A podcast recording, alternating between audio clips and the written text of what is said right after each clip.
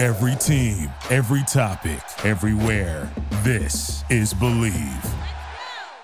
The Eagles and the Chiefs, we know that by now. But what are we looking at? I want to talk a little deeper at this with Ross Tucker, analyst for Westwood One. He was part of the broadcast team that called the NFC Championship game that you heard right here on 97.3 ESPN, CBS Sports, the Ross Tucker Football Podcast. He does Eagles preseason games, played in the league for seven years. And uh, I actually just got done listening to him with Andrew Brandt. I listen to that podcast every week as well. So Ross Tucker's everywhere. And right now, Ross, what's going on, man? Mike, what's up, man? You tell me. Well, I think the Eagles are in the Super Bowl. How about it? Five years later, they're back in the Super Bowl. So you were there last week. I, I want to really get a perspective from someone who was right there in the action because there was a lot of conversation. You know, Purdy goes out, how that changed the game. You're down on the field. Like, to me, I don't know that Purdy makes a difference if he's there now. I think the Eagles were just so physical that the Niners eventually were going to kind of tap out of that. The, the physicality is something in today's NFL we don't talk about all that much. Well, I think it's a good point, and um, a couple things for sure. Number one, when Purdy got hurt, it was already seven nothing, and the Eagles had already caused a strip sack in 49ers territory, right? So um, they clearly had the edge at that point. And then throughout the game, no matter who the quarterback was, it was very clear that the Eagles could run the ball on the 49ers, which I think surprised them. And it was also very clear that the Niners O line could not block the Eagles in pass protection. So I don't really care who the quarterback was with those two things being very obvious, I just don't see how the 49ers win the game. Now, if Purdy plays the whole game, it's definitely a closer game. It's more competitive because they could actually throw the ball most of the second half. But look, they had a quarterback that could throw the ball in Josh Johnson, and they were still down 21 7 at halftime. They come out to start the second half, and it was very clear that you know, they could not block the Eagles D line. Once it was 21 7 at halftime, I don't think anybody thought there was any chance they could come back. Yeah, and, and, you know that's a big key, Ross. You played the offensive line, so I love that perspective. I think one thing about this Eagles team that doesn't get talked about enough is not only the offensive line; it's even more uh, minute is the interior of their line. I mean, the the guard center play in this league is eh, the Eagles guard center play is just elite. I mean, they win games because the middle of their line dominates in what they can do with those three guys. How do what they do with those three guys dictate their offense? You know, we talk so much about Jason Kelce and Lane Johnson, and rightfully so, because those guys are both like Hall of Fame caliber players. And still, still, Mike, the best in the world at what they do in their 30s. But the more tape you watch, and I know you're talking about the interior trio, I'm going to go specifically to the left side of Mailata and Landon Dickerson. Monsters, bro. Monsters. Movers of men. They they were killing dude for the Niners, killing them just knocking them back off the ball, dumping them to the ground. Uh, they're bullies. You know, we, we got we got a new Broad Street bullies, and it's the Eagles O line. so how does that translate, Ross, in your mind to this matchup? Because Kansas City's here in part because they bullied the Cincinnati offensive line. Does that work against what they're about to see here? How does that matchup in your mind kind of materialize? That Philly offensive line against really what won them the game for Steve Spagnuolo. That defense was a total disruptor.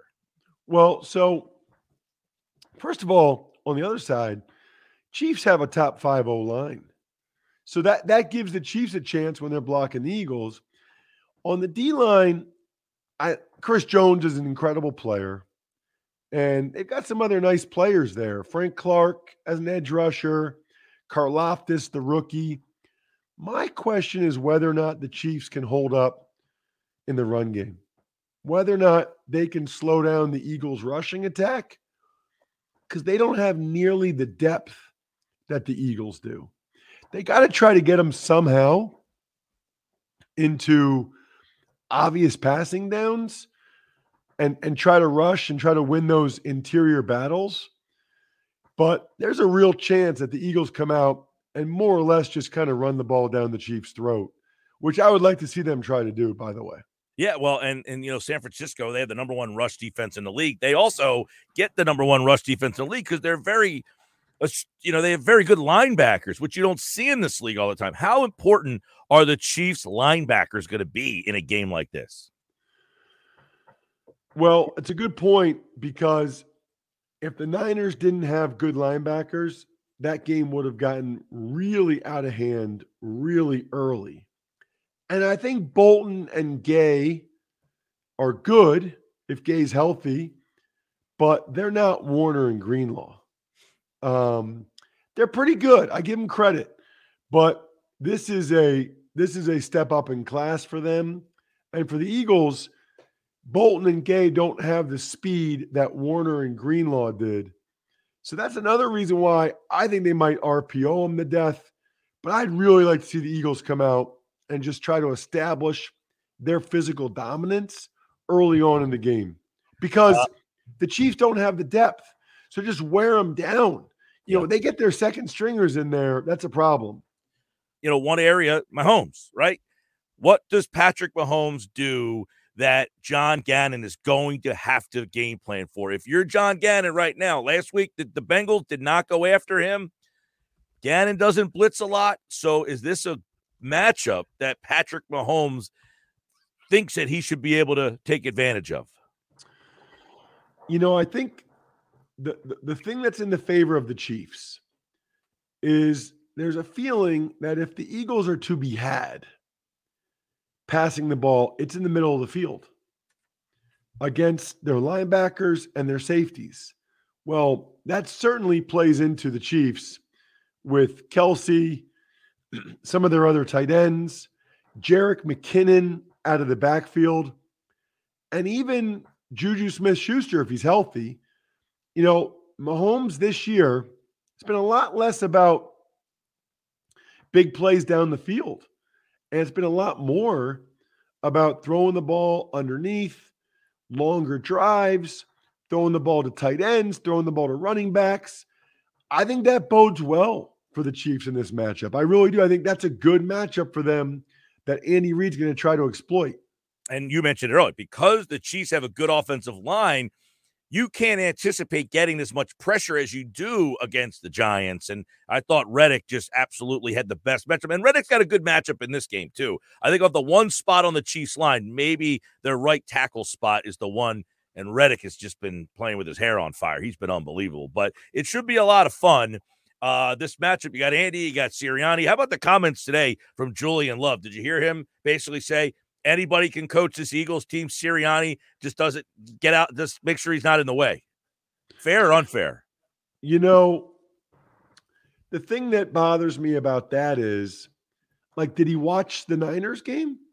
Did, did he, he see how well prepared? Did he yeah, watch the game when they played against you?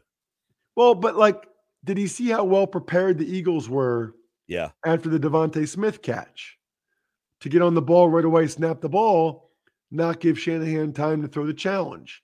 Or the fact that Sirianni did throw the challenge on the Purdy play. Or that Sirianni went for it fourth and one, game was 7 7 as own 34 yard line.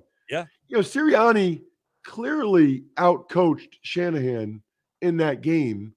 And I don't know why Julian Love doesn't realize that.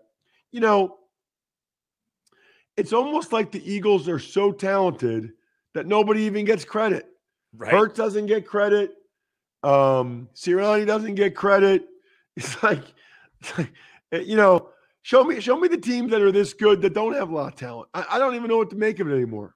Right. Uh, well, I'll give you credit because you have come up with a great idea with uh, myfrontpagestory.com for Valentine's Day. And this is better than just Valentine's Day. This is the kind of gift that you're looking for all the time, Ross. I love this idea. Myfrontpagestory.com. Tell the people a little bit about this because you can put a lot of smiles on faces, especially If the Eagles win Super Bowl 57, something like this would be perfect.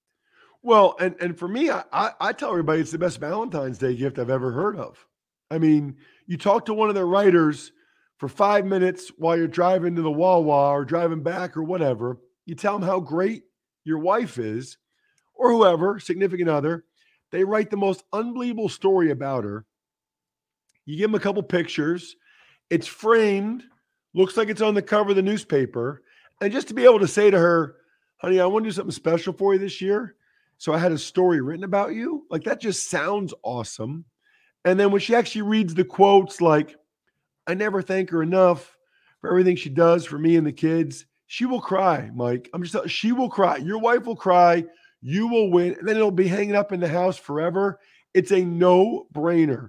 MyFrontPageStory.com. MyFrontPageStory.com. Guys, Valentine's Day. We're almost there. It is uh, a couple days after the Super Bowl. So don't let the Super Bowl make you forget about Valentine's Day. Check out myfrontpagestory.com. Ross Tucker, Westwood One, CBS, the Ross Tucker Football Podcast. You'll hear him uh, with the Eagles, of course, in the preseason on the television side and everywhere there's football. You hear Ross Tucker. He was kind enough to join us right here. Hey, Ross, enjoy the game, man. We appreciate you. My pleasure. Thank you so much for having me. Absolutely. Ross Tucker, of course, here on the Sports Bastion. He brought up the great play in the offensive line, the Eagles' offensive line. He talked about run the ball down their throat. Look, the story seems to be the same as it was the week before. If the 49ers can't stop you running the football, is Kansas City going to be able to? Can Kansas City stop the run this football Super Bowl?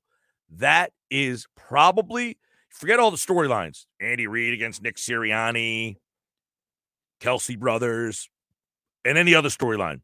The big storyline on who's going to win the game can Kansas City stop the Eagles' run game? I'm Mike Gill. This is Bleav in the Eagles, and the Eagles and Chiefs will meet in Super Bowl 57. We'll have plenty more right here on the Bleav channel. Make sure you check back for more as the Eagles get ready for the Super Bowl. Every team, every topic, everywhere. This is Bleav.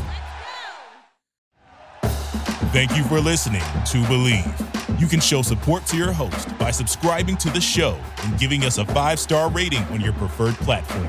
Check us out at Bleav.com and search for B L E A V on YouTube.